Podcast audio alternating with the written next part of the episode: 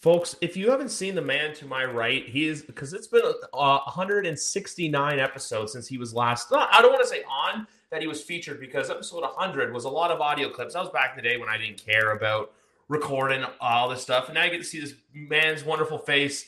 It is none other than the great state of Washington's best representative than Alex Larson. How are you, my friend? And a very belated Merry Christmas to you as well as we record the, the night after Christmas. Hey, happy belated Merry Christmas to you, to everybody. I'm doing well overall. Can't complain with the sports teams, Huskies especially. This has been a dream come true year. Seahawks, I mean, they're getting they're getting everything done that they need to get done essentially, but we'll worry about them later. Yeah, happy to be here, brother. So let's just let's just jump right into the Huskies. You know, attack it like a dog on a bone. Because look, it's been a while building up. I know, like, I remember the last time we talked vividly because you're the one who opened my eyes to the Pac 12 and the redheaded stepchildness. And now, obviously, the conference is dissolving. Some teams are going independent with a Mountain West feel to them, some teams are going Big 12. You guys, along with Oregon, USC, and UCLA, are all going to the Big 10. But I can say this is probably the best year of Pac 12 football we have gotten because you saw from an early jump point that there was at least, I would say, five good teams from the gate and then a sixth that came along. Just for context, the five good ones were you guys, Oregon, USC, UCLA, Utah, and then Arizona was been quite the nice surprise this year. Yeah. It's really unfortunate what has gone on with the Pac 12 and just the demise of it all. And seriously, that's been the joke. Just this whole part of the United States is, of course, the one year that the Pac 12 is giving us everything. It's its final year. It's bogus. I'm very old school when it comes to college football. I'm not a big fan of what's going on with a lot of the NIL deals and a lot of the transfer portal stuff.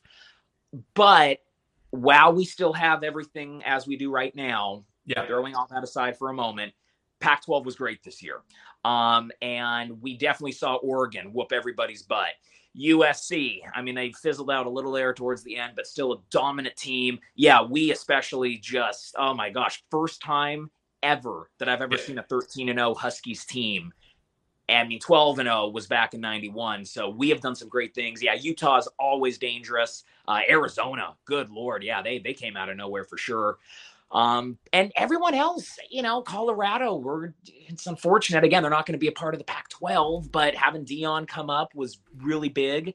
Uh, our little brother Wazoo, they started off hot and then yeah, they, they definitely fizzled out. So yeah. really good teams though for the final year. Just really unfortunate how this all had to go down. Just the big dollar talks and the big dollar talked, and there you go and Oregon State was the other team as well that really kind of came out of its shell this year as well. I believe they were a nine or a ten win team. They, I remember the only thing I remember about the game they played you guys in was that it was just pouring rain and it was miserable weather conditions. Like what a late November in the Pacific Northwest would be. Um, but no, like I get so I'm a little bit different. So I get the NIL stuff from a perspective of the players making their own money. I'm not a fan of the transfer portal of how it's becoming like free agency, what we see in the NFL. I don't even want to say NFL, what it's like in the NBA, where when guys just just don't like the situation, they're going to force their hand out and go to somewhere where they think is a better hand. Like for example, Dillon Gabriel jumping from Oklahoma to go up to Oregon next year, and among other players, how a lot of guys that Deion's basically telling to my podcast because I could say this, but he's telling a lot of the players to fuck off if you don't want to be a part of my program, and I'm going to bring in the guys that I want. So I don't like it from that perspective. And then two with the Pac-12 argument, how it's look, we went over and even adding in teams too, like Wazoo and Oregon State, who now I think can be very competitive in the Mountain West next year. Because the Mountain West, I think, besides like Fresno State and a couple other teams, there's nothing really to like smile at. Like, no offense to the Mountain West, but like we all know that it goes like you have the Power Fives, and then the Mountain West and the American are like right there where the competition's good, but you got some legit, legit teams coming in with true ballers on them. So we'll wait to see what happens. But with your team overall, more than anything, it's really been. I know Michael Penix is the great quarterback, but I think what we've seen from Kalen DeBoer bringing in a culture, because we've seen that now in the NFL with one team in particular that I want to talk about, but in college, you need that culture culture building mindset to come in to be positive. And you know what? Hey, bring in the guys and know that it's going to take a couple years, but once you get there, it feels pretty good. And I can tell right now when you do this on Twitter all the time, and when you're doing that with me right now, it's got to feel pretty good, no? This has been, like I said earlier, this has been a dream come true season. Uh, I gotta, you know, strap my stuff. I was a UW graduate from 2018. Uh, sat in the student section for a couple years. And 2016 was cool. Yeah, we lost the Bama in the college football playoff, but this right now is everything and more. And let me tell you something about Kalen DeBoer. I I came I came prepared with some notes. Oh, here. I love this. This guy knows how to win, Griff. This guy knows how to yeah. win. At Sioux Falls, from 2005 to 2009, the dude went 67 and three. When he was at Fresno State, we had the COVID year in there, but when he was at Fresno State, 12 and six. At UW, so far, he's 24 and two. You do that math correctly, he is 103 and 11 as a head coach. The dude knows how to win. This is only a second year going into his third, so we're going to see how the recruiting factor comes into play. And yes, that transfer portal, we already have Will Rogers coming in next year to replace Penix. Of course, I'm sure there'll be some competition there. DeBoer just knows how to win. This is a team with so many guys who decided to come back. Rome Odunze could have been gone. Jalen McMillan could have been gone. Michael Penix could have said, I'm out of here. I'm good enough. They have so many guys, sixth year seniors, back for one reason to win the whole dang thing. And so far, so far they're on on uh, par for the course. Yeah, ex- exactly. Because like another, I'm not going to try to pronounce his last name, but Rome's a player that so far in my pre-draft analysis that has really impressed me. And for you knowing my quarterback situation right now, Michael Penix Jr. is a guy that's on my very short list. Him and Daniels of who I really want the Patriots to target. So I'm very excited to watch. Like the Daniels, I've seen what I needed to see, but like with with Penix, I'm very excited to watch him go up against a Texas team because, in all honesty, I'm still in debating. Like the first game we'll get into, I think I already know who's going to win. I've said this from jump, but with your game, I don't know which way to go because you have two electric offenses going up against each other in Texas and Washington that honestly, I think this is one of those games where it's going to come down to either the last play of the game, who's got the ball last, or the turnover battle, and just whatever quarterback, you know, slips up a bit, whether it's Quinn Ewers, whether it's Michael Penix. But so far, what we've seen that, and especially too in a game like the Pac 12 championship, Michael Penix Jr., when the lights shine brightest, he performs. We haven't seen that from Ewers yet this year, as Texas did lose Oklahoma in the Red River rivalry game. But we've seen Michael Penix in that championship spotlight. Now, obviously, Texas won the Big 12, but they beat Oklahoma State, which it's not the same as beating. I'm going to do this because you're a good buddy who beat Oregon, but I'm making the O a zero because I know that's what you guys love to do. See, I come prepared. I know my I know my Wazoo, uh, my Washington facts. I almost called you Wazoo for a second. Whoops, that was really bad. but um, but you know what I mean. This like it's going to be fireworks in New Orleans next Monday night. Oh, it is. It it is, and the Huskies love being the underdog. Every time we've been underdogs this year, which hasn't been a lot, but we always come prepared. We were underdogs against Oregon State. We were mammoth underdogs against Oregon in that Pac 12 championship. Nobody gave us a chance. I didn't say publicly, but I love the plus 10. I love the plus 10. Yeah, yeah. I was telling a lot of people do the plus 10, bet you dub. And, you know, I just think that this is going to come down to whoever has the ball last. Our defense is so wishy washy. There have been times this year where the defense has showed up look at the Arizona State game. Yes, I know it's Arizona State. Huskies won that game 15 to 7. I, I believe Penix was sick. We had some guys, there was a flu bug going around the locker room, and Mish Powell drives it all the way back for a pick six. Defense can show up when it wants to. Now look at the USC game. That game was a barn burner, 52-42. Huskies make, prevailed. Make Caleb Williams cry. Yeah, yeah. Boo hoo, Caleb. Sorry, buddy. Yeah. I kind of felt bad for him for a second, but I was too jacked up on juice to really care.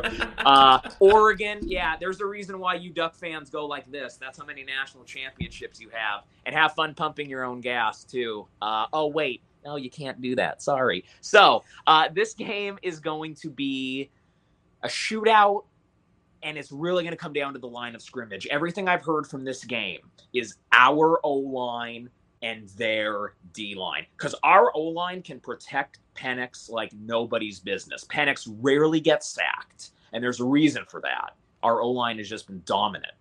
Texas's D line and their O line, both sides of the ball. Texas has an incredible, extraordinary O line and D line. Now, our D line, remember Tuli, Letuligasenoa, and on the edge, we got Bralen Trice and Zion Tuifatui, ZTF for short. Totally probably watched that. Zari ZTF. Just say ZTF. It makes it easier. All but right. our our our D line, it can show up offensive line has always been there. It's going to come down to that battle in the trenches. That's what it's going to come down to. And I totally think whoever has the ball last, there, I just, as much as I want to say my bias is going to say Huskies got this, Texas is here for a reason. And Husky fans watching this, don't sit there and say, well, we beat them in the Alamo Bowl last year.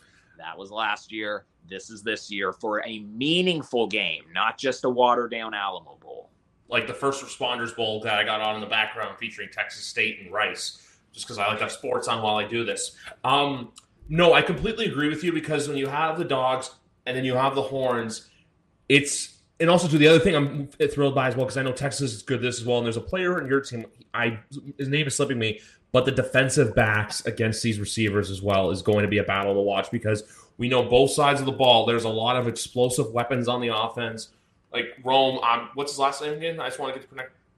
Odunze. Rome, Rome Odunze, probably going to be a first round pick in the NFL draft this upcoming spring. Um, you have other like uh, believe it's number one on Washington. Correct me if I'm wrong, but I know he's been making a couple big plays throughout the year for you guys. So Jabbar Muhammad, I think that's it. Jabbar Muhammad.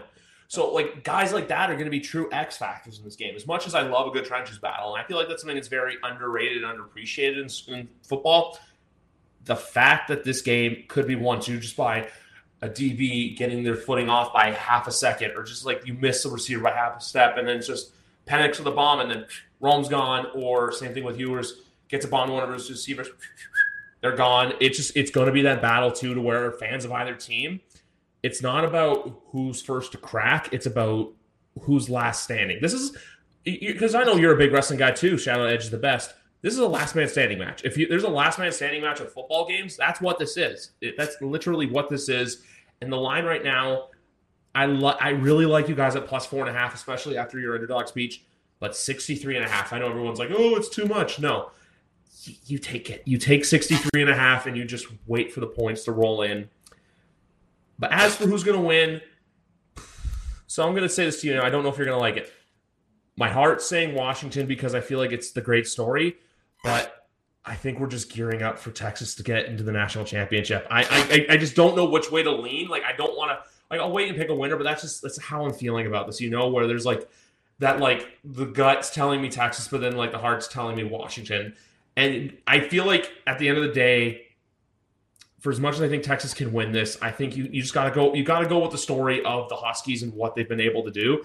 Because look, Texas for years has been and I know too there's a very interesting rematch factor if it was Alabama versus Texas because you have Apprentice going up against Nick Saban.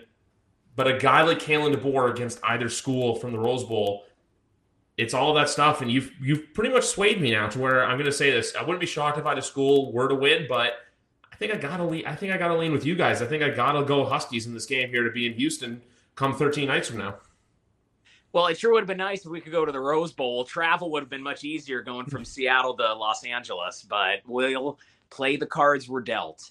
And I think all that's solid. And yeah, that that four and a half number, that's uh, you know, again, like I said earlier, Huskies were underdogs against Oregon State. Nobody thought, even though I know what you said about plus 10, nobody thought Husky stood a chance against Oregon. We like the underdog, no pun intended, mindset. And this is going to get Kalen DeBoer. You talk about experience and a half, man. I mean, the, the schedule that we had, in fact, here, I got the schedule right here. Ooh. Went to USC, Utah, Oregon State, Wazoo, Oregon. That, I mean, Pac 12 had its greatest year. And all the teams that we mentioned about how good the Pac 12 was, every single one of those teams that I just mentioned, we beat them. Wasn't close, but a, or, or it was close. It, it, it wasn't as wasn't as you know explosive in terms of a blowout that it would have liked to be in my eyes because Oregon got the the the eye test. Oregon passed the eye test. Well, we still won our games. We took care of business.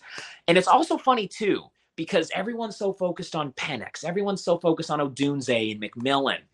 Dillon Johnson, our running back, Whenever teams are prepped to defend our passing, we'll just hand the ball right to to uh, Dillon Johnson, who is a Mississippi State transfer, and he can be a big factor in this game too. That's why I'm curious to see the trenches battle because if Penix, if we are struggling a little bit with those uh, Texas corners, or our guys are having an off night, which hard to say. Feed the ball to DJ, and we'll see what happens there. I'm going to be biased. I I think we're going to win this game, but I am trying to take my bias out of it. I really, really think that these guys just have it so down and ready to go. Um, I could see 38, 35, you know, one of those kind of scores. I think it's going to be really stinking close, but boy, oh boy, no matter what happens, everybody, I have had so much fun watching this team. I even just got done telling my mom, look, if we lose this game, if you have to just have you just have to let me have my stomp my feet moment, just uh, maybe punch the couch for a second. But I'm not going to be as pissed as I normally would. I got to live through a 13 and 0 season, something we Husky fans haven't seen since 91 when they went 12 and 0. Proud as heck of my boys. So let's go, Texas. Bring it on. I got 38 35 you, you, you dumb. Because that's the thing that I love is the fact that like with fandom comes that sense of pride where it's we've gotten this far. If we win, it's great, but if we lose, it's bad. Because because I always say this too at the NFL, and I know this is kind of the spoiled kid talking here, but I've always said that losing a conference championship game hurts more than losing the Nash, like losing the Super Bowl. And everyone might talk, oh, you're crazy, all this stuff, but think about it: the Super Bowl your team made it to the Super Bowl. It still stings. It still sucks. I know. Unfor- well, I'm not going to say unfortunately from my end, but I know you know how losing the Super Bowl feels, and I know my fair share of them too. But um, with this game, though, it's di- with college football. It's different because you've already won your conference. You've been you're at the top of the mountaintop. You guys are the top. You hear dogs. that, Oregon? Sorry to interrupt you, Griffin. You hear yeah. that, Oregon? We beat you not once but twice, baby. And that's the thing too with that, where it's you beat your biggest rivals twice you had a season because look, there's certain schools where it's what you do is expected. Georgia, it's expected. Alabama, it's expected. Michigan now, it's expected. Ohio State to a degree, it's expected. I would even say Oklahoma and Texas, it's expected to be at the top pinnacle. Meanwhile, for the teams in the Pac 12, it's always been like a revolving cycle the last few years. Like Utah's really come on. I really like what Kyle Whittingham's done there. Um, obviously, look, I don't think that. Uh, Cam, I'm blanking on the quarterback's name for them. Cam, not not, not Bryson Rising. Barnes. Rising. Rising should never play in Pasadena again because I feel like every time he does, he gets hurt. Um, yeah. And that's not a knock. It's just a weird coincidence. In the last two Rose Bowls, he's gotten hurt. But Utah's built such a solid program. USC, they brought in Lincoln Riley with a solid program. Chip Kelly. Um, I know that, look, Oregon's a big rival, but what Dan Lanning has done there has been remarkable. Dan Lanning's built a true program. I know, I know. Jedd Fisch, shout out for me and the Patriots. Same thing, too, with him and then Kalen DeBoer in Washington. So you have all these teams now that when they go to the Big 12 and when you guys go to the Pac, when you got the Pac, when you guys go from the Pac 12 to the Big 10, it's not going to be a feeding to the Wolves like what I think we may see from an Oklahoma or Texas going to the SEC, where, hey guys, you got to play defense. It's you have the competition there to be. Look, you're going to be competing with the teams you already know, and then two teams like Michigan and Ohio State, you guys can go to toe to toe with. So I think it's going to be very interesting to see the Big Ten as a dynamic next year, considering too, you have other programs like a Northwestern who went through a lot of stuff last year and they had a decent season this year. They got a bolt. Like, in my opinion, I know college football, if you lose more than two games, it's considered a disappointment. But for me, I think if you get to a bowl game, even if you're not like a, a mid-level program, it's still an accomplishment to get to a bowl, even if you're playing in. And I can't wait to see this one. I think it's Thursday, but the Pop Tart Bowl, where there's going to be actual Pop Tarts in the trophy. I like, I, I popped for that. Um, but you, do you know what I mean? Do you agree with the whole Big Ten thing, where it's like going back to your teams? All four teams are going to be very competitive with the rest of the Big Ten. Absolutely. Oh, 100%. There's no doubt about it. Oregon is not going anywhere, despite what I may want and think. They're not going anywhere. USC, that's such a sexy name in college football. USC is not going anywhere. I'm curious what happens with UCLA because Chip Kelly, he's kind of been on the hot seat. So I think, regardless, though, I think they'll be fine. They may be the fourth best team of those four that are going in my book. UW, though, I gotta say, is going to be really interesting next year when Michael Penix and Odunze maybe McMillan. We're losing a few guys like Tuli on defense. We're going to lose some big names. I'm not going to come on here and be all husky bias and say, we're going to be fine. We're going to be fine. You want my honest opinion? I can't sit here and promise you that we're going to go undefeated again next mm. year. I, I could easily see a couple losses on the schedule. Now, this isn't to say that Will Rogers coming in from Mississippi State is going to be bad. He's probably going to be great and put up amazing numbers. I am very curious how it's going to go for us next year, losing Penix, losing some of these guys. Um, and as for the other teams and, and, what you mentioned about how two two losses is like a disappointment and that whole spiel, no, there is nothing I loved more than when the Huskies won. What was it, the Zaxby's Heart of Dallas Bowl against Southern Mississippi back in was it 2014 2015 or whatever it was when when chris petersen we were finally kind of starting to come into our own. If you know that you're going to be a team that's maybe you're rebuilding or you're maybe you're a year or two away yeah man a it's more football. I love more football. You're telling me i get to watch my team one more time? Heck yes. And you just kind of feel it. When you win that bowl game you just feel it like okay we got something cooking here. We got something going. But then you got the transfer portal. I know kind of a weird transition, but the transfer yeah. portal, the amount of kids that have been transferring as bowl season is happening, this is where I don't agree with the transfer portal. You got these blowout bowl games like Syracuse getting their doors blown off, Eastern Michigan just getting their doors blown off. We got Which the holiday fist fight. yeah, yeah, seriously, yeah. Uh, the Holiday Bowl. Caleb Williams isn't going to be in that one, so that makes me want to pick Louisville over SC for that reason alone. So, yeah, uh, the transfer portal, I know, don't get me too started on it. There, there's pros and cons with everything, but no, absolutely. Next season is going to be very interesting for us and this whole slew of everyone going to different conferences. I'll be curious if Mr. Uh, Mr. Deion Sanders can keep it up outside the Pac-12. That's next year is going to be interesting for him too the Big Ten, the Big Twelve, excuse me, is losing its top candidates, and you also have basketball schools like starting to play good as well. Like, look, Duke's a good football program now. Kansas is a good football program now. Uh, the one thing I want to say about the whole Caleb Williams thing is, if players, and I know Sam Hartman's in this boat as well, which I don't know why my fiance is very attracted to him, and being and like that's that's another story. But um, with the guys that are going to be going into the draft, I like I don't think Jayden Daniels is playing in his bowl game either.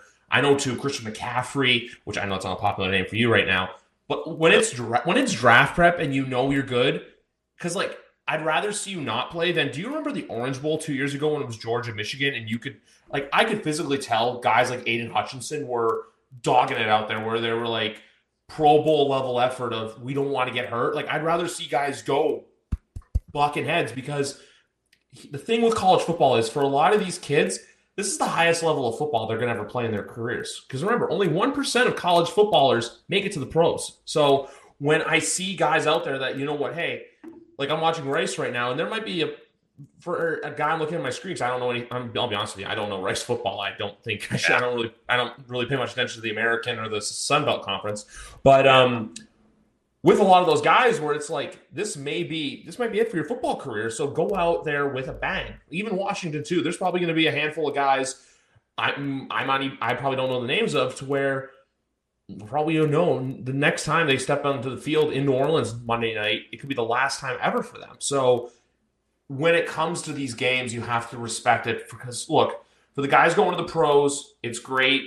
But i look out for the guy the little man where it's like for him, this is going to be the thing he holds on to.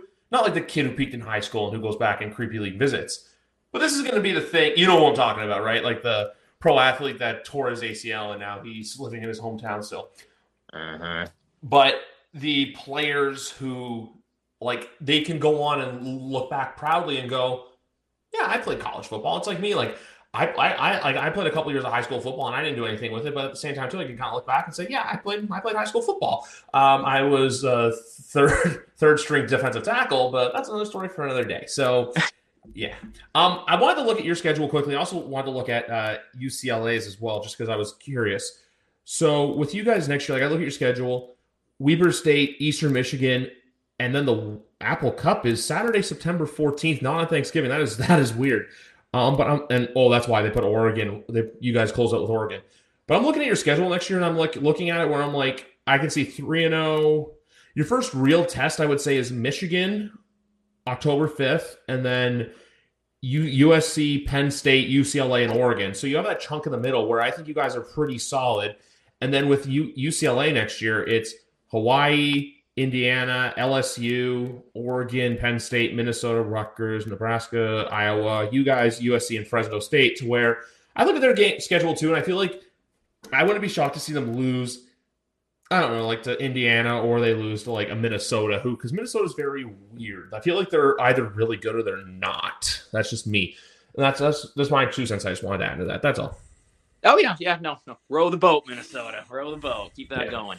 Yeah, I I honestly, and this is so weird for me. Normally I'm all for looking for next year, but I've just been so hypnotized by the college football playoff this year. I haven't taken too much of a glance at that schedule. Uh, that's 3 and 0 right out of the gate. I mean, no doubt about it. And yeah, the Apple Cup, now that Wazoo is a part of that, Mountain West, uh, that's why it got moved to, was it week three, I think you said? Yeah. Um, and Oregon, since they're in the Big Ten conference. So I kind of like having Oregon as our last game. It's going to be very weird, though. Uh, just based off the teams that you mentioned, though, and again, I just need to see a little bit more from uh, DeBoer with recruiting. This will be his yep. third year next year, and losing so many key pieces. Husky Stadium's a tough place to play, and I'll be back there again. Just renewed my season tickets again, so you'll get a couple more uh, octaves in terms of screaming. But yeah, I just I, I can't be unrealistic. I just don't see a 13 and 0, 12 and 0 Husky team. I I think we may have a, a nice warm welcome if you get my gist with uh, some of these teams in the Big Ten. I mean, Ohio State, great. Michigan, great. But then as you kind of go down that list of the Big Ten, it's like it's those two big boys up top and then, yeah, you got some Rutgers in there. You know, Iowa. I mean, I know Iowa's defense is insane, but come on, you can't really score. They can't like, score. it, it, that's just it. That's just it. Yeah. Rutgers, Iowa, you know, Indiana. Yeah, maybe. I mean, there there's some very very beatable teams in there that I could see the Huskies taking care of no problem. But I'm very curious though how they handle Texas and if we can if we can make it how we can handle Michigan and Alabama. I'll tell you this if we at least make these games close, and of course, if we win, that's a big bonus. But this is going to say a lot for how the rest of the team is going to look next year. Again, no Penix, no Odunze. We're missing some pieces. But if these guys are buying in, they'll play anybody, yeah. and they have the potential to beat anybody from the former Pac-12 or currently in the Big Ten. That's just that. That is just it. So, like, I just wanted to focus on that, but I understand you being tunnel vision to Monday night New Orleans. And for all we know, you're either going to see Husky fans on New Orleans. You'll see them hammering Monday night on Bourbon Street. It's just a matter of if it's good or if it's a bad. Um, moving on though to the Rose Bowl, which look, I, I'm not sure how much wrestling you watch anymore, but the Rose Bowl is a game that I consider to be college football's WrestleMania. Now I know there's a national championship, but every time you watch it, it's New Year's Day. The stadium just has an aura to it Fowler and Herbstreit, which I will say this, they are my favorite football commentating duo. Same. That, that that's the thing. It's just Fowler's voice just it hits differently, and her Herbstreit's knowledge is just impeccable. If you have, I'll say this to a cheap plug. If you haven't read his book, Herbstreit's, it's fantastic. It's a fantastic yeah, biography. I have copy. Yeah, it's very good. Yeah, I really enjoyed it. You learn a lot about him. It's like just the whole thing, the aura of it and this is where I was saying to you where I feel like I know who's going to win, and I've had this winner since jump. Alabama's going to Houston. I'm sorry, but here's the thing. I know Michigan's a good story, but what I saw from JJ, like, here's the thing. I have yet to see an impressive show me something JJ McCarthy game. They shelter him. They let Blake Corum do a lot of it. If we know anything about Alabama, you're running into a wall on defense. You're not going to be able just to run the ball all over them, go for 200 yards. If you do that, you did the right thing. And the other thing too is, and I want to say this because I want to condemn the, commend this player. Jalen Milroe has impressed me from jump because going into the year, look, you had Tommy Rees coming in from Notre Dame. There was a lot of question marks surrounding him. Jalen Milroe was called a tree because look, he was a tall, athletic guy, couldn't throw the football. They played Tennessee, I want to say week seven or week eight. And that's the game where I look at him and I go, they've got something. Like him, Jermaine Burton's just a speed freak out there. Um, they got one of my favorite names, shout out Kool Aid McKinstry. Um, they're Cadillac, I believe Cadillac Williams running the no Cadillac Williams the coach, but I'm trying to remember the name of the running back. I'm blanking on it. But so that's my thing. Because with Michigan, and Michigan fans can come at me all they want. I know a handful of them. But if Michigan's going to win this game, you gotta let JJ McCarthy loose. It's like when you're at the dog, it's like being in a dog park and keeping your dog on the leash the entire time. You gotta let the dog off the leash and let it go run around the park with other dogs. I'm sorry. That's how I view Michigan. And the fact, too, that Michigan is the favorite in this game, considering what Alabama did. And now I know there's the whole Florida State controversy there, which, look, if it were up to me, I would put Florida State in at the four. But in all honesty, I don't know how Mike Norvell's squad would have done against Michigan. Meanwhile, you put Michigan and Alabama in there. We're in for two electric games, and I'm that's why I'm just saying it. It's going to be roll tide roll because it's it's like the Patriots for years. You get Nick Saban in these situations, he knows how to win when the lights shine the brightest. There's a there's a lot of things that you said there that there's there's just so many nuggets that I just had in my head. So I'll just kind of backtrack a little each one. Uh, Florida State, I feel for them. I yeah. feel really bad. You go undefeated. I mean, that's the goal. You go yeah. undefeated and you get snubbed. Now, Alabama beat Georgia, who hadn't lost the game since Nam. I mean, Georgia just was completely dominating for years, and they still are. In a row. Exactly. They never lose. So Alabama, that was that was solid. Kudos. Florida State. I know this just sounds bad, and it's not prof- I wouldn't say it's not professional, but you're going to throw out your backup quarterback, and your team was a little banged up there. I mean, that's just maybe maybe you don't know. If hindsight were 2020 i mean we we don't know. I do not think florida state without having their quarterback i don't think i just don't think it's good tv i i just don't think it's good tv um as for what you said about the alabama michigan game well, don't let Michigan fans come at you because they were, you know, they're stealing signs and Jim Harbaugh, a lot of that stuff there. They they have no room to talk. They got a little yeah. bit of a scandal going on. Um, so don't sleep on Nick Saban.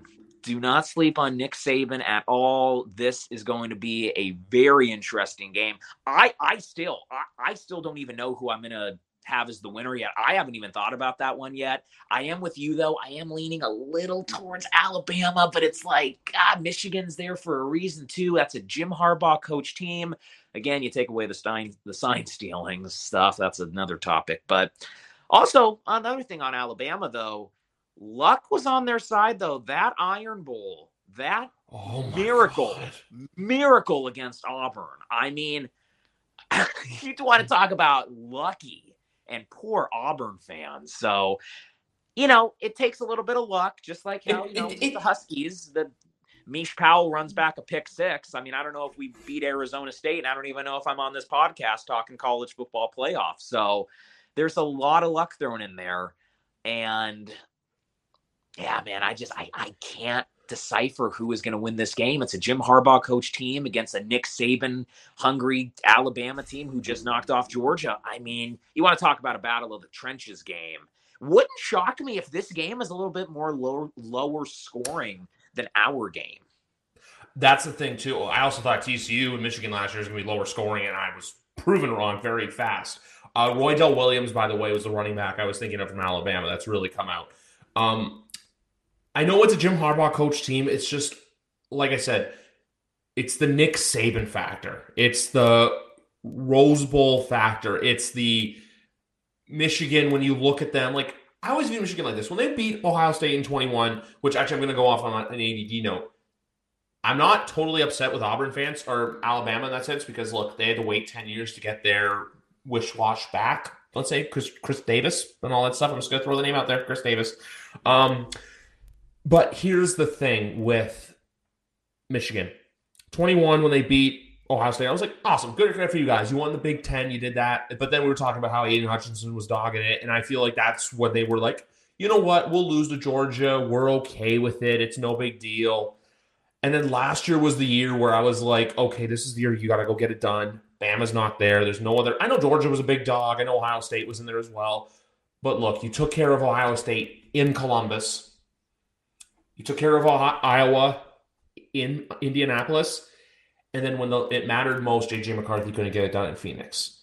That's where I'd look at this game.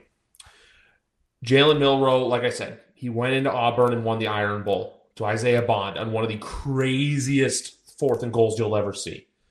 He went into Atlanta and beat the team. They were David. How rare is that? That Alabama is David. And they yeah. slayed Goliath. That's the thing. They went in there and made Carson Beck, who's going to be a great quarterback in the NFL one day. He's got the intangibles. Georgia too. I feel like Philadelphia, excuse me, Philadelphia Eagles Jr. Um, they have all the tools, and then what does Alabama do? They go in there and they completely shut them down. I know the score is close, and here's the other thing too that we've come to learn: don't fade Nick Saban as an underdog. That's the other big piece to this as well. Whenever Nick Saban is a betting underdog, except for the the 21 national championship, not the one they beat Ohio State and the one they lost to Georgia, um, that's where it comes into play. It comes into play, you know, where experience benefits him. For all, and also too, it's the fact that if Michigan had beaten Ohio State the way they did in Ann Arbor to win the Big Ten championship instead of just taking care of an Iowa team that look, Alex, you and I could go out there and play, and we'd probably score points for Iowa. Um, yeah, exactly. We'd be we'd be we'd be on there. Uh, uh, we can we can wave. I, am I'm, I'm not going to make fun of the wave. It's a I think it's a wonderful tradition they do at that university. Um, but with Michigan, it's like I said, if they're going to win this game, it's not like you guys where it's who comes down to it last. It's can JJ McCarthy make the big play when it matters most? You have a third and 15 on the Alabama 30 you're down 30 to 27 or you're down 30 to 24 and you got to go out there. Show me something jj mccarthy. That's what i'm going to say with this this game. It, it comes down to him. I think it, it, ultimately is going to come down to can jj mccarthy win the big one when the lights shine brightest because so far that's his only loss. Hey and a fun fact for you i don't have the exact year but did you know that the wave was started at the university of washington? Ooh. you know the one i'm talking about the uh-huh. children's hospital one though Oh, that way. Oh, see, there's two different waves. Yes, that wave is us. That wave that you're talking about, I do like. I am yeah. a big fan of that. Um, yeah. Not the wave that at baseball games I want to kill myself for. Um, the yeah, we started that one. Sorry. Yeah. Fo- in football, it's fine. If in football, it's fine because everyone's having a fun time. Baseball, it's you because here's the difference. Because I know we're both big baseball fans here. You're you're a Mariners fan. I'm a Jays fan. Ugh. The wave is usually started at least at Jays games by some drunk idiot who's just there to think that he's cool and popular, and I'm trying to watch the game, and everyone's going, I'm just like, please stop it, because then something, and then if you do it, and then you miss something, and then it's like, guys, what the hell? Like, it looks cool for TV, but at the same time, too, it's just, ugh. No, so not that, not not woo. It's the the wave to the children's hospital. I was about to say like, oh, we can wave. That's why I said it. But at the same yeah. time, so I, I held it back just because it is a very nice tradition just to do for the for the children at the. I don't know what the name of the hospital is, but it's it's a very beautiful tradition. But yeah, that's going back to my point from before show me something, JJ McCarthy. No, absolutely. And you're, I mean, you know, I don't uh, have as much knowledge and brain power as, uh, you know, I do as my Huskies. But for Alabama and Michigan, JJ McCarthy, it's going to come down to him. Uh, you know, again, don't don't fade Nick Saban uh, in terms of him being an underdog. It, it's just going to be big boy football. That that's as much as I can put it right there. It's going to be big boy football. It's going to be chess, not checkers. It's that. It's as simple as that. Yeah. Um, but I didn't put them in the scoreboard. But we actually have like a bunch of interesting, not interesting, but a bunch of good matchups coming up late, like in the next little while. Now there's some that are kind of like man, like the one I was actually turned it off the um, Rice and Texas game, the Texas State game. But like Louisville USC tomorrow night, um, North Carolina West Virginia. Mm, okay, A&M Oklahoma State. Okay, there's a lot of bad games in here. North Carolina State versus Kansas State, which Kansas State's another school that's looked good recently uh, Arizona, Oklahoma, and the Alamo Bowl, um, which, if life indicates anything, that could be very well a semifinal preview for next year. Yeah. Um, uh, but like when I look at some of these games, like I want to focus on New Year's Day because Oregon versus Liberty is a game I'm interested to see for one factor, and it's does Oregon get up for this? Because obviously Liberty, Conference USA champions, but Oregon's like it's like the sour taste in your mouth because you lost to Washington in the Pac 12 championship game. So I'm excited to see if they get up for that. And then obviously uh, Iowa versus Tennessee in the Citrus Bowl. Like I like just, just watching like those random those random bowl games. Like, because I always say this too with bowl games. I want to get your opinion. If you're playing before Christmas, that's where it's like you just put the bad schools in. If you're playing after Christmas, that's where it's like, hey, you did something this year. Hundred percent. Yeah, that that's how I've always been too. That that literally is exactly how I've thought for as long as being a college football fan. Anything after Christmas, that's legit. And now that the college football playoff starting next year is going to go from four to 12, that's going to make things a little bit more interesting because all these bowl games that we've had for so many years, they're just watered down. You said it best about the Rose Bowl. It is. It's like the WrestleMania of college football.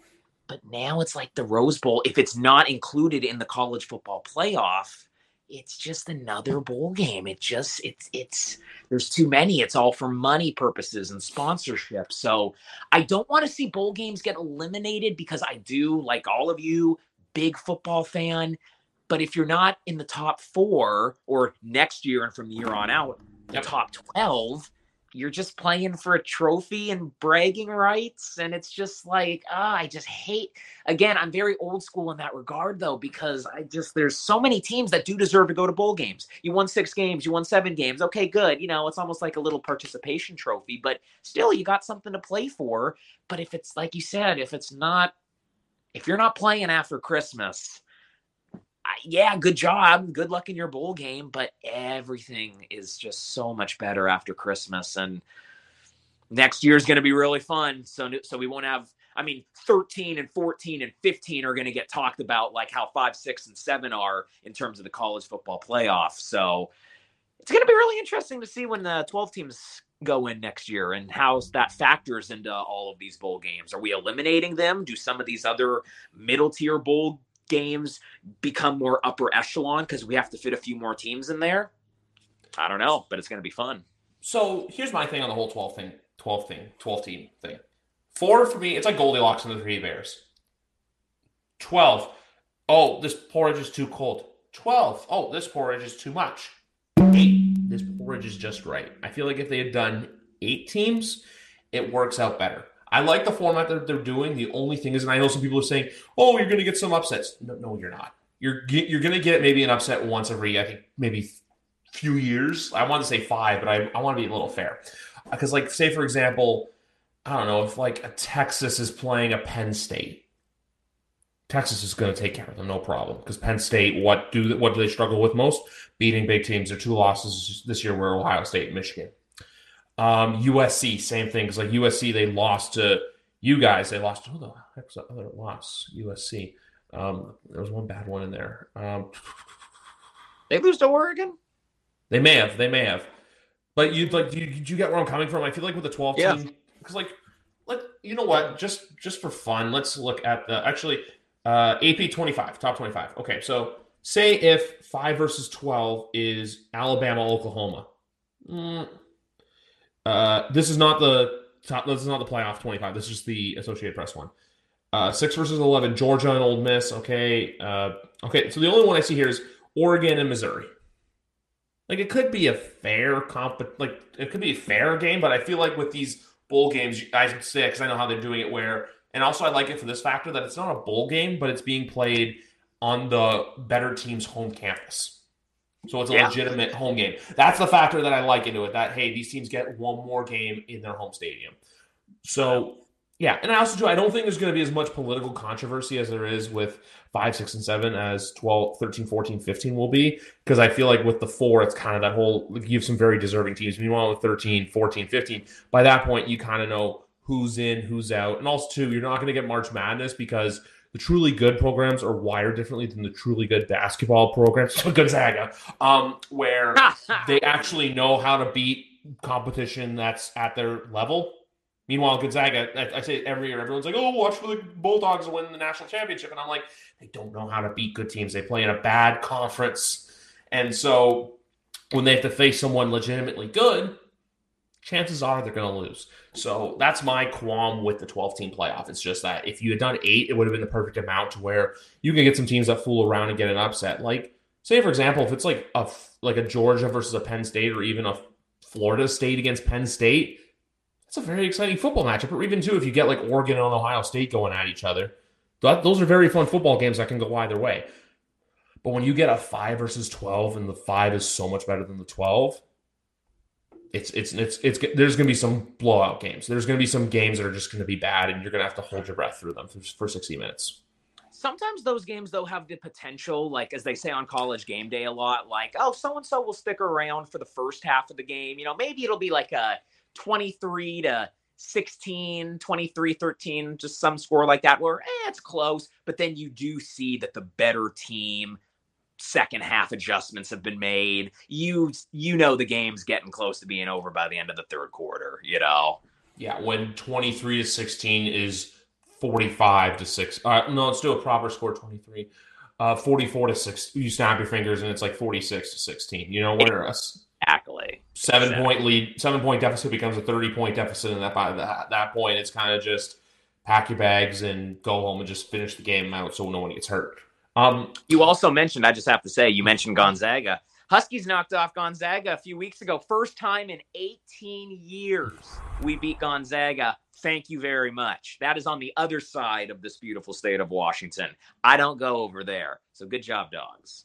I, I just wanted to say that just because, like, I know Gonzaga is always that perennial example, and also because with college basketball, like how you get Duke, Kentucky, or schools like that where they don't necessarily always run the table. Like Kentucky two years ago lost to St. Peter's. I just feel like you're not going to see some random Cinderella story come up like how we saw. Let's just put give a fun example. Do you remember when you, Central Florida a few years ago went like 13 and 0, and then they were yeah. like the uncrowned national championship? You put that team against Alabama, and it's not even a competition that year. Not I'm sorry, it's not because certain programs are built NFL ready, which are all the Power Five, including you guys. Like they're built to be ready for the NFL. Meanwhile, programs like Central Florida, they may send a couple players here and there, or they're players that go play in the USFL or the XFL or the CFL, which not a bad thing necessarily. That's my other thing I think with covering the league. But certain programs are wired differently in that they have players that are 18 that look like they're 35, and there's a reason for that. Exactly. Yeah, those those matchups could be fun, and oh yeah, they yeah they look okay, but yeah, that ain't that that's uh, this ain't March Madness like you said, man. No, they'll they'll keep it close for the first half, and like you said, yeah, we'll see an upset, you know, every few years maybe, but yeah, you just know those. It's been it's been the top four for many years for a reason. I always just feel bad for five and six. It's just like, ah, what else could you have done? But you know who the top four teams are. And that's why, again, I think Florida State, going back to them, they didn't have their starting quarterback. And if I remember correctly, their backup quarterback wasn't even playing that game. I think that's the team. Yeah. Ooh, folks, we did lose Alex for a split second there. Oh, there he's back. We still here? We're good. Okay, my still, went dark for a second. So Florida State, yeah, yeah, you just didn't have the team that should have been in there due to their quarterback just not being able to start. So that's that's just, that's just it. That's the million dollar thing with with all with all this. With, Griff, did I lose you? Oh, you're, we're good. We're good. You just slipped for a second. Um, but obviously now I want to go back to the NFL because Week 16 we saw. Look, there was a lot of interesting games. You you guys won. My guys won. Alex's Mike's Alex's video is back on now. Um, but with week 16, I want to talk about one thing in particular, and not even the week as a whole, but I want to talk about your. Eh, eh, you still hear me? Do you hear me?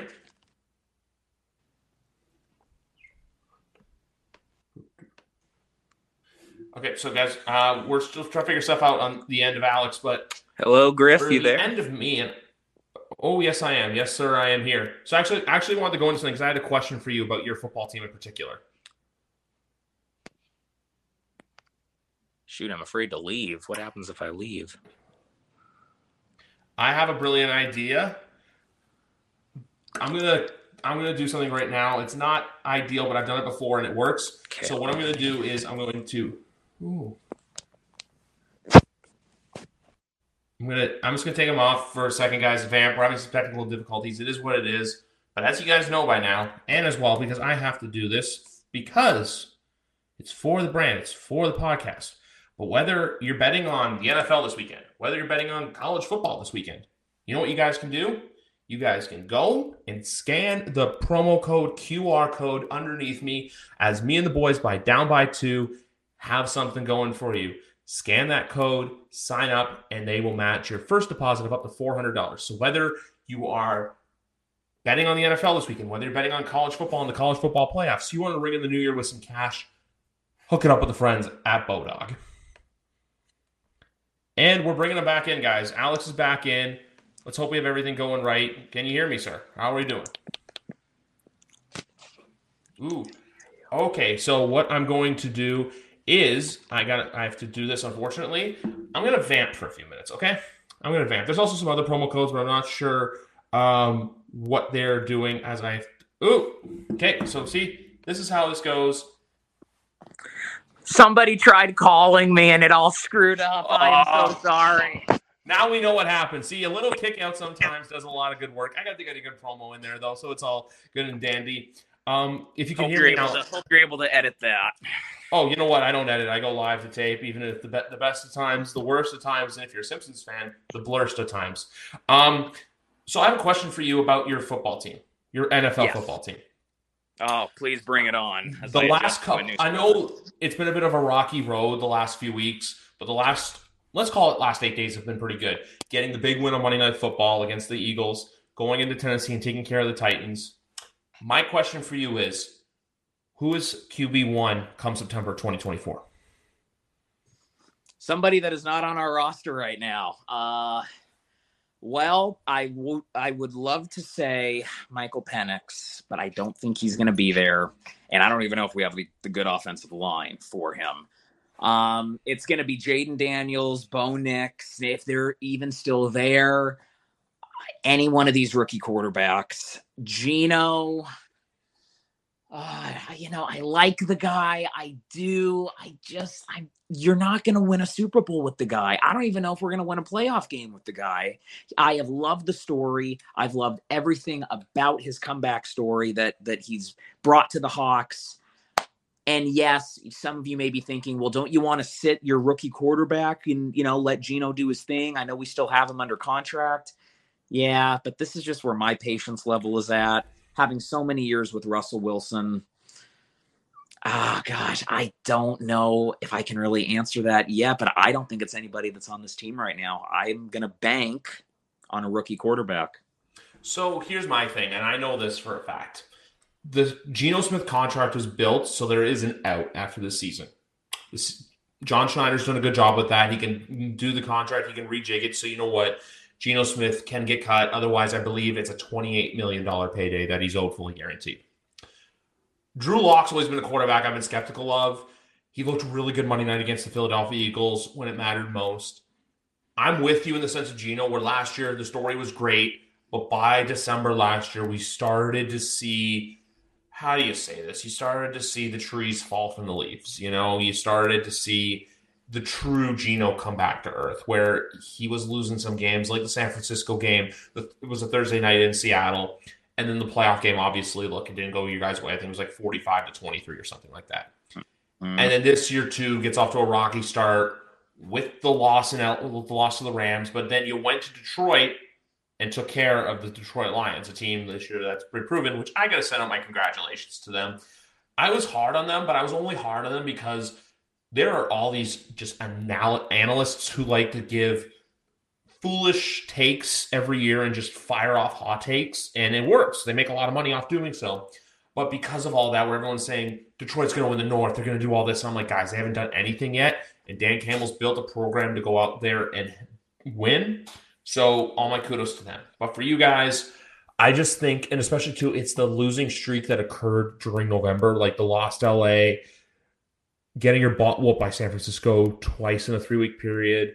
But if you had like won like the Dallas game on the Thursday night, which I will say in one of the more better looking throwback uniforms on the season, and you guys, I was always a fan of those. Agree. Um, but that's my thing with the Geno Smith thing, where it's not boyfriend material, but he's a friend zone material, if that makes any sense. I know it's a very weird metaphor, but it's that sense. The way, though, I will say this if he can stay, is if you get to the playoffs and you win. I know I just sent my kudos out to them, but your defense can hang tough with a lot of these teams. Riq Woolen is a hell of a cornerback. Um, Jamal Adams, that's another situation for another day. I, oof. Um, uh, yeah, yikes, yikes. yikes. Devon, Devon Witherspoon, uh, DROY candidate. I don't know if he's gonna. I feel I feel like Jalen Carter's probably gonna win the award, but Devon Witherspoon was a great draft pick. JSN's been looking really good on the offensive side of the ball because that's the thing right now. If you guys can shore up the offensive line, Charles Cross can continue to develop into a proper tackle and you get some tight end help because I know you've got Will Dissly, but Will Dissly and um, I'm blanking on who the other tight end is because I know Par- Noah Fant and Colby Noah, Parkinson. Colby Parkinson, that's right. Because I know there's a Colby Parkinson, that's right. There's Noah Fant too, and I always said this for the Russell Wilson trade. I'm like, I don't know why Denver's getting rid of him, but if you can get like you know a true tight end one to go in there along with Parkinson and Fant, because Fant's a good tight end, but like you need like you know that like that great tight end that we see, or even to if you want to go draft someone like if you're there and Brock Bowers is available, go scoop up Brock Bowers. Um, so if the Seahawks can do that, they can stay competitive because when I look at your division, I look at it like this. I know they lost, but San Francisco is still ahead honcho. I feel like they'll take care of Washington, no problem. Yep.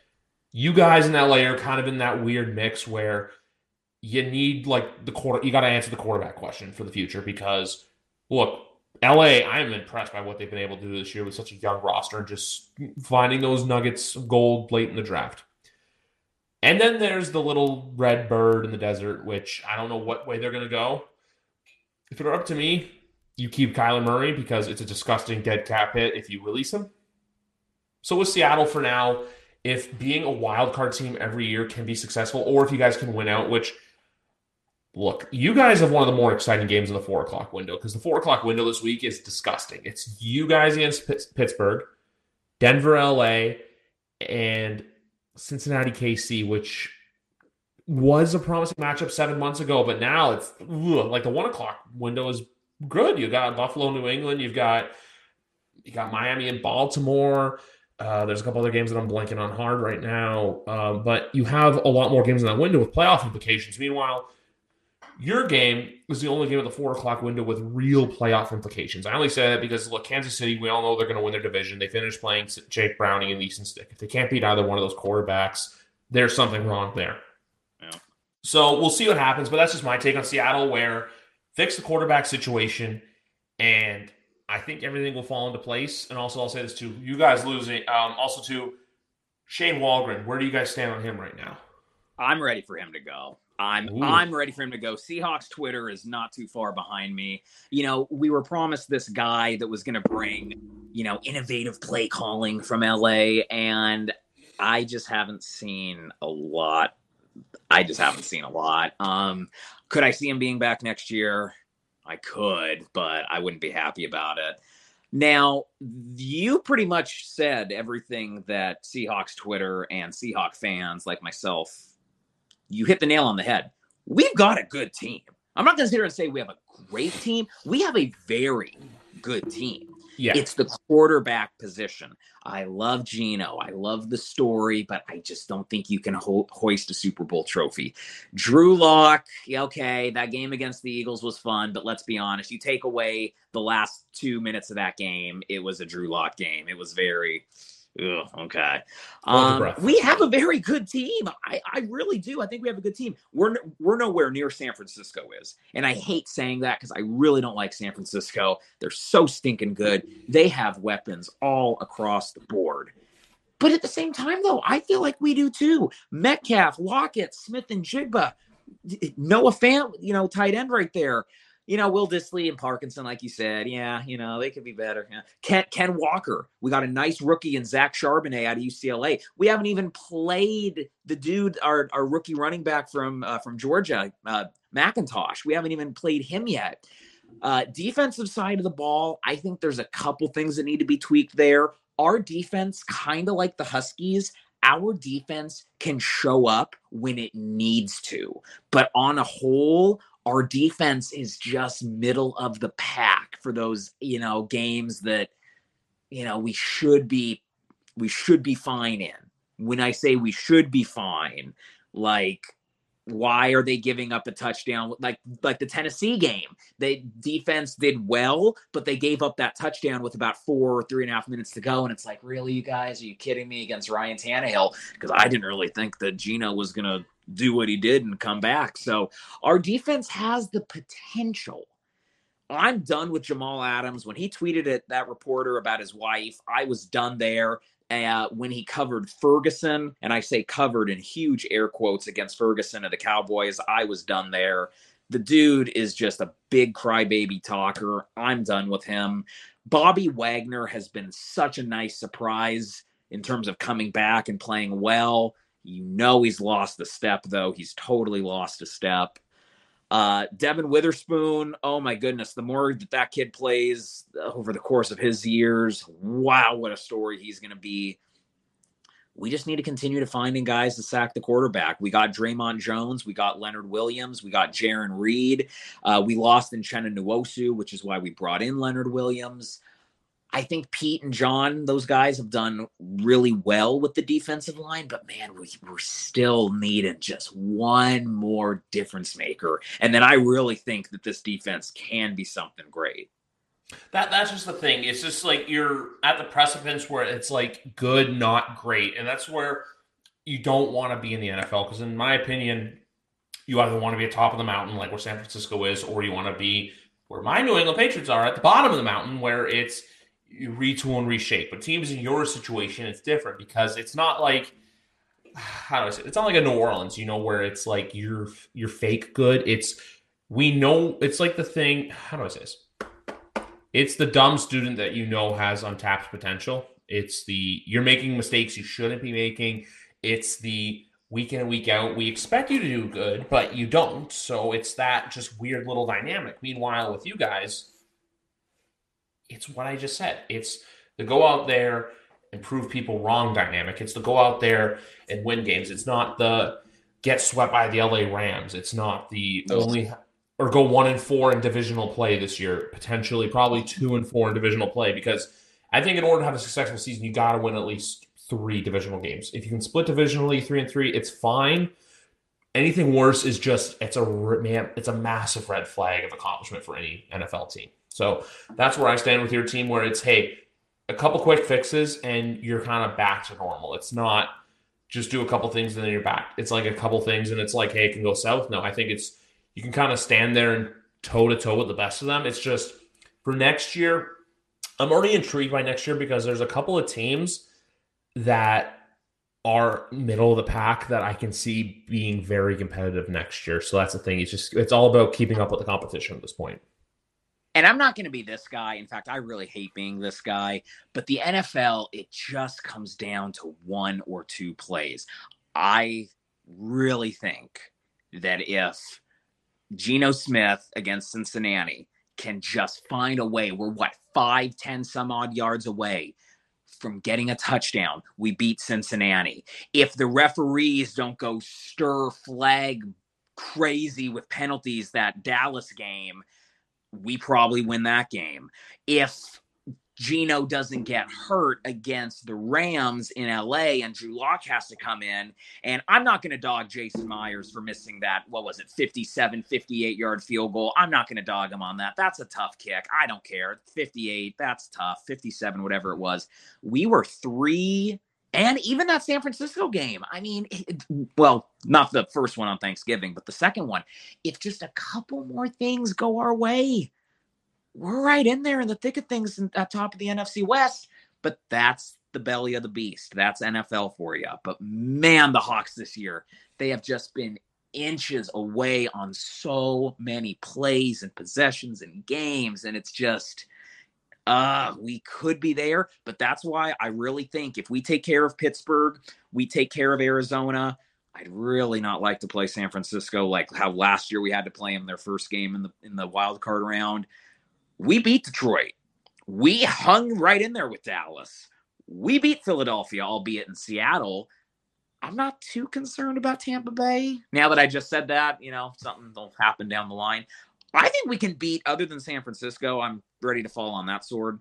I think we can beat any team in the playoffs right now. It is a bummer, though, like you said, though, man, you can't go one and four in your division. Sean McVay, Pete, I love you. Sean McVay knows how to beat Pete Carroll. And Shanahan with the 49ers, they're just on another wavelength for us. But I tell you, you knock off Steelers, you knock off Arizona. That's a four game winning streak you're riding into the playoffs. And those teams that are in the playoffs as we speak, we've hung in there toe to toe with them. So anything's possible. It's like this weird revolving cycle of how Kyle Shanahan knows how to beat McVay, McVay knows how to beat Carroll, but everyone knows how to beat the Arizona Cardinals.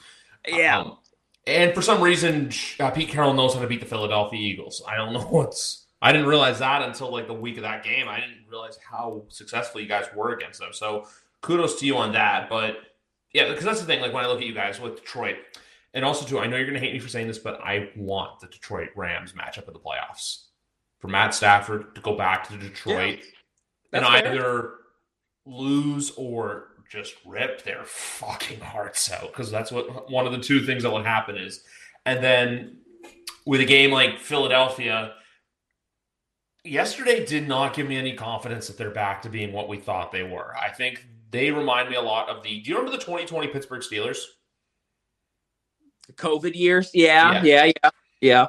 They went undefeated and then they lost to Washington and the cracks started to show.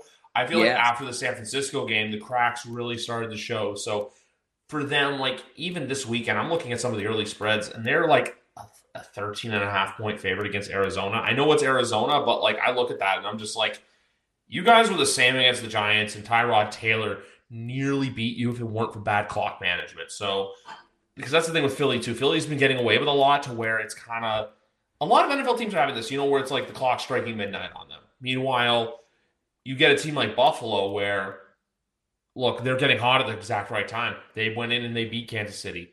They went in and, you know, they handled Dallas. Because that's the other thing, too, I'll say with Dallas. Dallas is going to win a playoff game or they're going to lose in the what just whenever it happens dallas is going to lose and it's going to be hilarious i also didn't realize until today that did you know that the last before 2016 dallas hadn't won a playoff game in 20 years i completely blanked on that Is oof. No. don't, don't feel bad for them it's the dallas cowboys Yeah, I know, but still, man, that's just a statistic that just it like I'm even scratching my head. Like, is that that's that's real? That's totally real. It's it's totally real but then like going back to the point of the whole your conference because when you look at the conference as a whole like i i still think san Francisco is going to get the bye. Like i said they're going to re they're going to rebound. They got they have the teams they have to beat. But then right now what i'm looking at are actually playoff picture. So if it were to end today you guys would go to philly the rams would go to detroit and the cowboys would go to the buccaneers I don't know if it were to happen, but you could easily see a, wor- a world where two road teams win the NFC playoffs. I think it's that wide open. Absolutely, absolutely. And again, I you know having a healthy Geno and healthy Devon Witherspoon, and I know you're going to Philly. We've hung with Philly tough, man. You know, even with Drew Lock as our quarterback, and yes, the, I was at that game. The 12th man definitely knows how to pump crowd noise in there, no doubt about it. But we can hang with them, no doubt about it. Um, but on the road, you're gonna have to rely on. Uh, I've seen. There's one guy I've seen on Twitter, uh, Captain Seahawk, Oh yeah, that like he just goes. And I love diehard football fans. I could never do it. I'm like I consider myself a diehard fan. I think you consider yourself a diehard like a diehard Seattle sports guy. But I don't know if I could travel for football to every single road game. That's just like, whew, you gotta you gotta have a good job to get away with that. Exactly. Yeah, I'm not looking to go into that much credit card debt. No, I'll be happily watching from my house. So, per football database, by the way, I'm just looking this up right now. The last time that the Philadelphia Eagles defeated the Seattle Seahawks was November 2nd of, I'm going to let you guess the year. Sweet. Good lord. Well, I was born in 94. Let's go with 94 just for kicks. Uh, a little bit sooner than that, it was a 26 to 7 win on November the 2nd of 2008. So it has been almost six. Okay. Okay. Think about this: if to, to age you and age me, who just who's now this is my first podcast, by the way, folks, since turning 30. Um, Hey. the fact that the last time they beat them, I was in the 10th grade. So it has been 15 years since that. So just let's just put that into perspective because every game since Seattle has won 31 to 14, 24 to 14, 26 to 15, 24 to 10, including a wild card win in Philadelphia not even five years ago. That playoff, I'm, I'm, trying to remember what happened to you guys in the next round of the playoffs. I think you lost to, did you lose to Green Bay that year, 2020? Yeah, we we I know for a fact we have not made it past a divisional playoff game since that 2014 yep. Miracle Packers game. I know for a certain fact we have not made it past the divisional round since then. I'm trying to remember 25th 2020 because I remember that was San Francisco against Green Bay in the NFC Championship game that year. I remember that was the playoff I remember. I think yeah, no, no, no. Another thing about it, I think you guys lost to Green. You went to Green Bay and lost because I yeah, you guys went to Green Bay because then I believe it was Minnesota beat Minnesota went to San Francisco and lost in the playoffs that year. So that's what happened there. But I know I know that too because that was for a while that was my knock on the Seahawks was the fact that they hadn't gone back to a conference championship since then. And there's a multiverse out there where the ball gets run, run, which I don't like going down for obvious reasons because my team was victorious. Which uh, hey, I, uh. I, have little to cheer about nowadays. Okay, I have four wins to my merit this year. Thank you very much. Well, good job um, of beating Russell yesterday. Woohoo! Yes, I, I that's I take pride in that. Not because I don't like Russ. It's because I've just. Do you have a team out there that you just you don't like? You don't say why. You just you don't like them. You know, certain people in this world like you realize you don't like them. It's just something about them gives off a weird vibe. Well, if we take away Oregon and San Francisco for obvious reasons, God, you know, there's not necessarily, I think maybe the closest would be the Steelers, and not even because of that Super Bowl way back when. I just think their fans are just a bunch of, ah, they're just so gross. Maybe the Steelers. See, I have two, and one is Super Bowl related. For me, it's the New York Giants, and also mixed two of their fans still believing in Daniel Jones. But the other one is the Denver Broncos. I've just I've, there's just something about them. I've never been a fan. So to beat the Denver Broncos, especially in Denver, in a game they had the must win, and watching their fans comment on their Twitter feeds, you ruined my Christmas. Which, for one, if if a football game result is ruining a holiday for you, seek help. But the fact that you're seeing people tweet that, you kind of makes your Grinch heart grow a couple couple sizes. I know. I'm not a big fan of when people say, "Oh, it's just a game." Well, I invested three plus hours of my energy into that, but I do know it's not going to ruin any holiday. Yeah. It's not going to anything like that. But oh, I totally feel you on that. Yeah, like I, like I get emotionally invested with every football game, but at the end of the day, I know like I'm never going to be break something or break ruin a TV or how do I even say this? Fight a fan mad. I'm gonna be just you know you're disappointed. You take one off the ch- you take it off the chin and you move on and know that what they did on the field doesn't impact your day to day life and you move past it. That's right. Because then there's always next week or next season or next year. And that's the best part about being a sports fan. You know what? You can be pissed as all heck, let it ruin your day if you want, but uh, it's the faithful ones that always come back next week, next year. They're your team. I am always going to love Seattle sports and uh, even that pesky Mariners team that just doesn't seem to know what the heck they're doing. I will continue to go to games and support them. So that's what being sports fans all about. Which I'll say this as well because I was saying this to my fiance earlier today in the car. Because of the Patriots in their last two games, I'm in a win-win situation because either they win some games and hey, you get to celebrate victories because victory. There's nothing like a victory Monday in the NFL. Or they lose and they just continue their draft position. They keep they keep a top five pick. So it's kind of in that like win-win scenario in these last couple weeks against the Bills and the Jets. So I just wanted to point that out. And then one other question I have for you, and we're going off the football merit for a second, because you've talked so much about all the Seattle teams you liked. But where do you stand on the team with the creepy mascot and the Kraken? Buoy, that's our boy Buoy up here. Yeah. Uh, yeah, I don't I don't really know what they're doing with Buoy. Um that's that's kind of a weird one. I just go with it. Uh Kraken are really struggling this year. Um last year they seemed to really put it on and they they started off slow last year and they made a really really nice push. Shoot, beat Colorado in the playoffs last year and just so close against Dallas, couldn't hold on. Uh you know, they just didn't do much in the offseason. Uh, they got that guy Yamamoto. Note, everybody, I have only been watching hockey now. This is my third year watching hockey. So I'm still not quite up to par with all the players yet, but I know icing. I know why you get penalties and um, all that stuff. But yeah, Kraken are starting off slow. I'm hoping that they do what they did last year and they just seem to pick it up as the season goes on. Um, it sucks that the Vegas Golden Knights are in our division because they just seem like they're always really stinking good. Um, but you know, they're still a young, young franchise, third year. I know everyone's saying, "Oh, well, Vegas, Vegas, Vegas." Yeah, well, we're not Vegas. We're Seattle. Totally different. So, uh, do I have faith that they can finally pick it up and get into the playoffs? Well, of course I do. Uh, not being biased because we saw it last year. Uh, I like our coach. I like Hakstol. Um, you know, I think some of our guys are really, really solid dudes. Um, but I just need to see if I, I, need to see a couple more years of Kraken hockey before I can make any judgments of where we're going. Because first year was absolute crap. Second year started off bad, finished good. This year, I'm hoping we do what we did last year. So, yeah, Buoy though will keep you up. That is nightmare fuel, no doubt about it.